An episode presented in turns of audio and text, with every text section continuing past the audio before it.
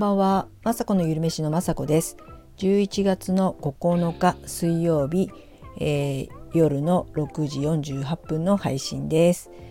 えー、皆さんお元気でしょうか？今日はですね、私は、えー、午前中はね仕事をして、え午後ね、え娘を、え娘がね今日今夜スペインに飛ぶので、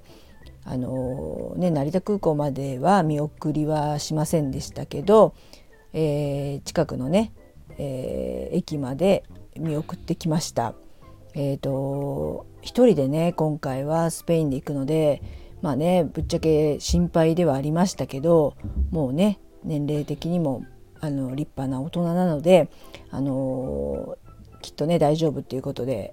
もうほとんどねあの当たり前ですけど準備とかね一人でやって今日は見送っただけなんですけどまあ早速先ほど電話がかかってきて、えー、なんかね荷物がね超過してしまったらしくてなんかちょっとねもう一回家に送り返すかもなんていうね話が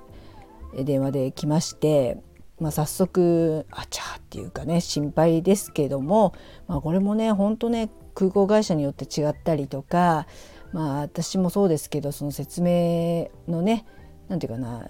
理解がちょっと間違うと荷物ってねなんか難しいですよね多分。わかんないですけどまあねそのお金がすごい超過料金かかっちゃいそうなのでそれだったら、えっと、まだねこちらにいるあの自宅にね送った方が安いということで送り返すかもなんて先ほど電話があってまああの初っ端ねちょっと心配ではありますけどもそれも本当に私でも多分やってしまいやってしまうと思うし何でもねこういった経験があって勉強なんだなっていうことをね、えー、娘も感じたと思いますし、えーと、何でもね、えーと親としてやれるわけではないので当たり前ですけどね。これもね成長の一つとして見守ってねいきたいななんて思いました。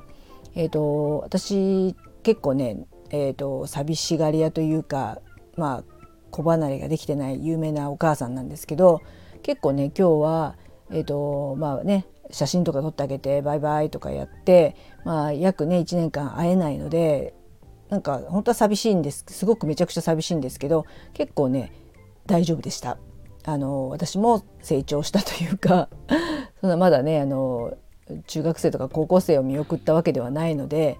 もう立派な大人なのであの大丈夫だということであのそんなにね私も寂しくはないなかったんですけど、えー、帰ってきてね、えーと、娘のね部屋を見ると結構片付いてあってああ本当に行っちゃうんだなっていうのがね感じ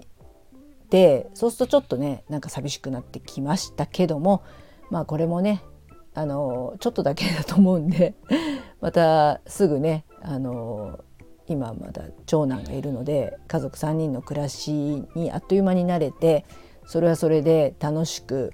結構ね一人子供がいなくなるともちろんねご飯の準備とかも楽ですし洗濯物とかねまあぶっちゃけまだ私がやってたりとかするところもあったので楽にはなりますしえーと、彼女がね行ったことによってスペインの様子とかも分かりますのでね今は本当、えーとね、写真を送ってくれるのでそれもすごくね今後楽しみなので、えーと、ワクワク私もスペインに旅行行ったようなね気分になれるのでとってもこれから楽しみです。はい